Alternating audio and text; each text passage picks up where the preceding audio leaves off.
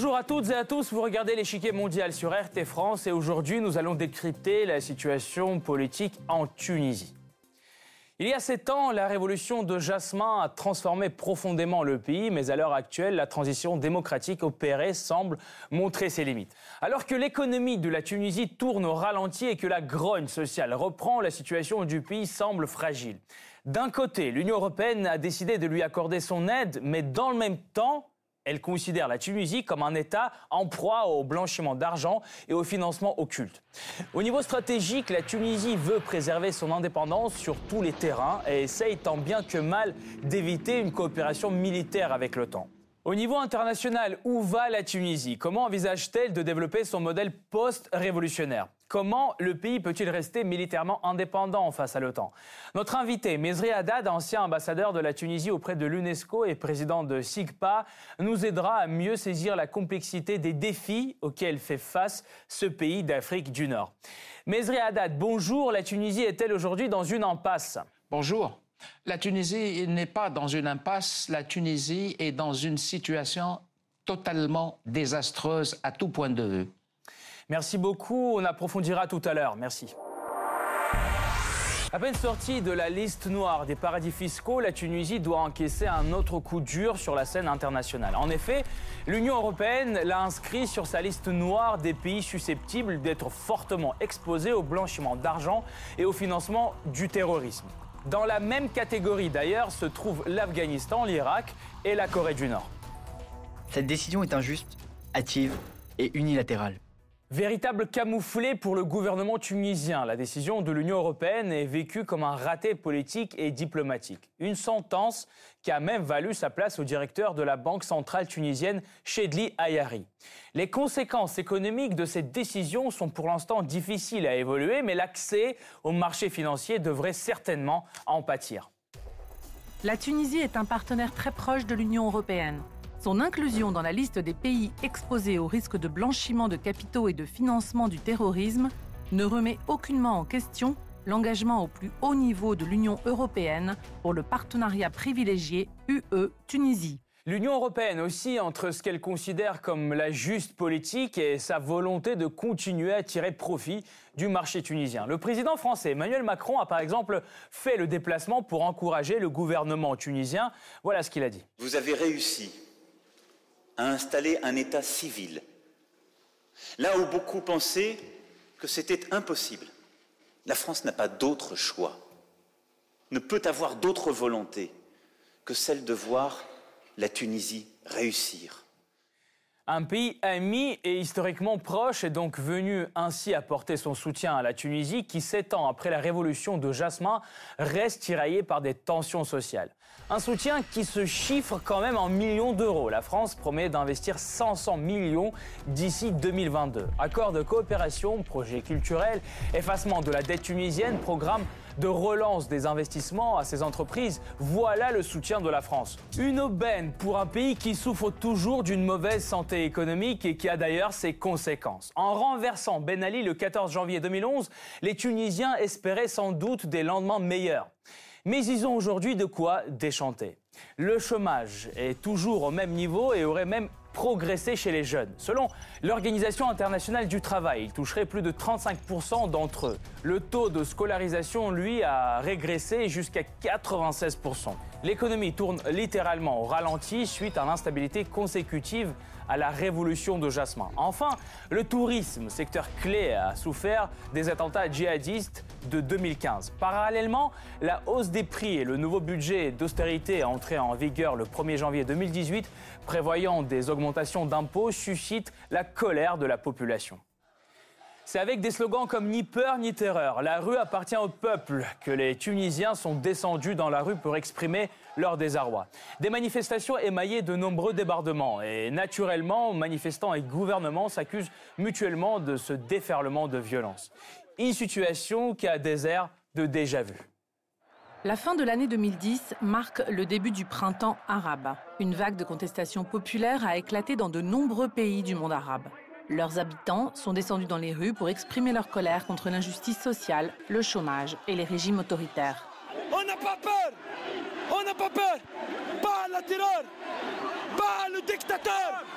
Le printemps arabe se distingue avant tout par la manière de protester. Les révolutionnaires utilisent les technologies modernes de communication comme Facebook et Twitter. La télévision satellitaire joue également un rôle important dans le déroulement des événements. La Tunisie est le berceau de ce phénomène. La révolte est lancée par l'immolation de Mohamed Bouazizi, vendeur de légumes, contre le pouvoir arbitraire du régime. Cet acte est le point de départ de la révolution populaire qui finit par le départ du président tunisien Zine El Abidine Ben Ali. Ces événements ont pour conséquence un effet domino sur une partie des pays arabes. L'Arabie saoudite, par exemple, connaît des manifestations limitées. D'autres, comme l'Algérie, voient des contestations populaires prolongées. En Jordanie ou au Maroc, le gouvernement cède partiellement aux demandes de la population et entame des réformes. L'impact le plus important est subi par la Tunisie, l'Égypte, la Libye, la Syrie et le Yémen, où la grogne populaire entraîne des révolutions ou des guerres civiles. Dans ces pays, le printemps arabe aboutit à l'hiver islamiste. La chute de Kadhafi en Libye, avec l'aide militaire de l'Occident, laisse le pays dans la désolation. L'absence de gouvernement uni laisse le champ libre aux djihadistes. La Syrie, où l'opposition sponsorisée par les États-Unis et les extrémistes lutte contre Bachar el-Assad, est toujours en pleine guerre civile. Le conflit au Yémen s'éternise également. L'Égypte connaît le règne des frères musulmans qui s'achève par le coup d'État militaire d'Abdel Fattah al-Sisi en deux mille treize. Le pays retrouve un dirigeant autoritaire qui met fin au printemps arabe. En Tunisie, la révolution se termine par l'arrivée au pouvoir du parti islamiste Ennahda. Mais l'inaptitude de s'entendre sur une nouvelle constitution avec les partis séculaires, l'assassinat des leaders politiques progressistes et l'échec du gouvernement sur le plan économique aboutissent toutefois à la défaite d'Ennahda lors des élections législatives de deux mille quatorze. Bien que la transition démocratique soit globalement considérée comme une réussite, les problèmes sécuritaires et économiques persistent toujours. Depuis deux mille quinze, la Tunisie est considérée comme un allié majeur par l'OTAN qui souhaite installer à tout prix une base dans ce pays. Pourquoi est-ce une zone militaire si importante pour l'OTAN? La réponse est simple. La Tunisie a une longue frontière avec la Libye, un pays en proie à la guerre civile et au terrorisme. Daesh est de plus en plus présent. L'instabilité en Libye et en Afrique du Nord, issue des années de lutte politique interne, est probablement la menace la plus importante à court terme pour les intérêts des États-Unis et ses alliés dans la région.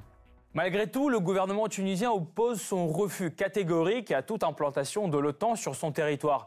Il en fait même une opération de communication à l'égard de la population.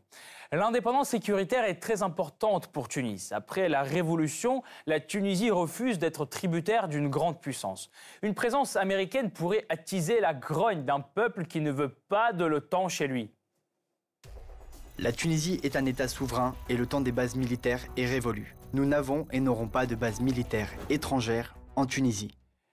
Le pays étant en outre régulièrement secoué par des attentats terroristes, coopérer ouvertement avec l'OTAN pourrait, selon le gouvernement tunisien, attiser encore plus les fanatismes. Pour obtenir cette base, l'Alliance serait prête à user de tous les moyens. L'Union européenne a promis trois millions d'euros à l'armée tunisienne. Aide que l'OTAN aurait menacé de bloquer si Tunis refusait d'accueillir sa base. C'est au moins ce qu'affirme le ministre tunisien de la Défense. Alors que les négociations stagnent, les terroristes poussent les Libyens à fuir vers la Tunisie. Elle accueille aujourd'hui quelques trois cent mille réfugiés en provenance de Libye au pic du conflit. En deux mille quatorze, ils étaient près de deux millions à fuir les guerres et la pauvreté. Mais avec son économie affaiblie, la Tunisie a du mal à gérer cet énorme flux migratoire. Les réfugiés se retrouvent entre les mains des seules O N G, des organisations qui n'ont pas non plus les moyens de tous les nourrir. Aucun fonctionnaire tunisien, personne de l'ONU pour les réfugiés. Les voitures de l'ONU passent à côté sans s'arrêter. On reste ici, malade, sans eau, sans nourriture. La Tunisie pourra-t-elle reconstituer sa sécurité et son économie? Saura-t-elle se mettre d'accord avec ses partenaires étrangers? Pour décrypter les défis et perspectives tunisiennes, nous retrouvons donc Mezri Haddad, ancien ambassadeur de la Tunisie auprès de l'UNESCO et président de SIGPA. Le pays a été secoué par une vague de manifestations en janvier deux mille dix-huit. La grogne sociale contre la mauvaise situation économique pourra-t-elle, selon vous, mener à une nouvelle révolution ou le gouvernement réussira-t-il à stabiliser l'économie? Oh, écoutez, une nouvelle révolution, cela m'étonnerait, cela m'étonnerait beaucoup parce que déjà la première, celle qu'on avait baptisée un peu trop vite et dans l'euphorie le printemps arabe, euh, la première déjà était bien suspecte, n'est-ce pas? C'était tout juste euh, le redéploiement, redéploiement stratégique d'un vieux projet, celui du Grand Moyen-Orient, n'est-ce pas, euh, qui a été, euh, qui a été relancé en janvier deux mille onze et dont la Tunisie a été euh, l'étincelle. Non, il n'y aura pas une seconde révolution. Toutes les conditions actuelles, sociales, sécuritaires, économiques et politiques du pays sont désastreuses. Euh, nous avions, pour vous donner juste une indication, en deux mille onze, nous avions pratiquement euh, deux cent quatre-vingt-dix mille chômeurs diplômés. Aujourd'hui, nous en avons neuf cent mille. Excusez-moi, mais on a l'impression en, en même temps que l'Union européenne lui fait confiance. On le voit avec euh, la visite d'Emmanuel Macron, on le voit avec euh, des nouveaux projets de financement, oui. Ce sont des sommes gigantesques. Oui. Et euh, d'un autre côté, elle fait tout, enfin l'Union européenne a fait beaucoup pour, pour, pour, pour euh, mettre la Tunisie sur cette fameuse liste noire de pays susceptibles de financement, oui. de terrorisme, et cetera, oui. blanchiment d'argent. Alors pourquoi oui. euh, elle met son allié dans une situation difficile? Je vais vous surprendre. Mais euh, l'Europe n'a pas totalement tort. Il faut que je vous rappelle que la plupart, la quasi-majorité de ceux qu'on appelle les djihadistes en Syrie, notamment en Syrie et principalement en Syrie, les djihadistes, c'est-à-dire les islamo-terroristes, n'est-ce pas? La plupart venaient de Tunisie. Qui les a expédiés en Syrie? Qui les a Qui a facilité leur déplacement en Syrie? Moi, je peux vous dire sans, sans hésitation et sans tergiversation, ce sont les frères musulmans, c'est-à-dire les islamistes tunisiens, entre deux mille onze et deux mille quatorze. Et donc, voilà, dans, ça, ce, contexte, chiffres, dans ce contexte, cette fameuse base que l'OTAN souhaite, euh, l'OTAN souhaite autant, pardonnez-moi de cette expression, euh, euh, alors, est-ce qu'elle permettra un nouveau, une nouvelle qualité sécuritaire? Est-ce que la sécurité va être rétablie? Ou c'est simplement... Euh, c'est juste des intérêts de l'OTAN qui sont poursuivis ici, non pas les intérêts de la Tunisie? Oui, euh, vous savez, depuis deux mille onze, la Tunisie a fait toutes, toutes les concessions possibles et imaginables aux... Euh, aux États-Unis euh, d'Amérique euh, et à certains pays membres de l'OTAN, y compris, y compris euh, la fameuse base dont on parle aujourd'hui. Celle-ci, euh, cette, ce vœu euh, des, des, de l'OTAN a été très largement satisfait, si vous voulez, si vous voyez ce que je veux dire. C'est-à-dire, il n'y a plus de problème sur cette question-là. Et, et il y a une... Euh, Un, un semblant de base dans le sud tunisien qui a été accordé depuis déjà, depuis déjà cinq ans, voyez-vous? Donc, mm-hmm. il s'agit pas... Le problème n'est pas celui-ci. Le problème, aujourd'hui, c'est un problème de gouvernance. De gouvernance. Qui gouverne la Tunisie? Où va la Tunisie?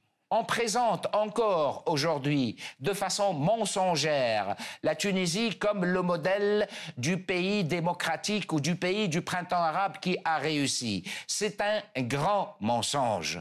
C'est un grand mensonge. La Tunisie est aujourd'hui dans une situation vraiment chaotique.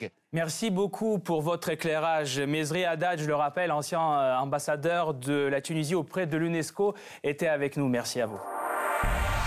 Cette partie-là n'est pas encore terminée. La semaine prochaine, une nouvelle partie vous attend avec d'autres pions sur l'échiquier mondial. À bientôt sur R T France.